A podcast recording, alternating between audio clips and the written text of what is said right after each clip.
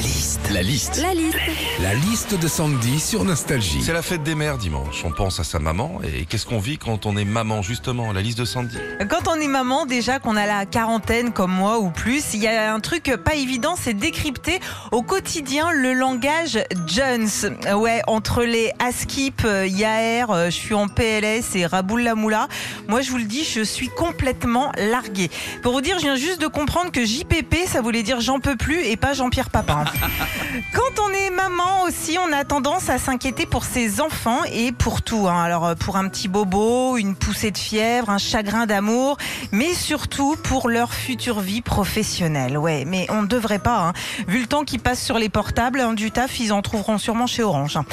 Enfin, quand t'es maman, t'as l'instinct maternel. T'as ton fils euh, qui part genre à une soirée, tu dis, hé, t'envoies un petit SMS en, quand, quand t'arrives. Sauf que bah des fois, t'as tellement l'instinct maternel que cette phrase, tu la sors à n'importe qui. Hier, tu vois, le facteur me livre un colis. Au moment de partir, je lui dis, hé, tu fais un petit SMS hein, quand t'arrives au centre de tri. hein.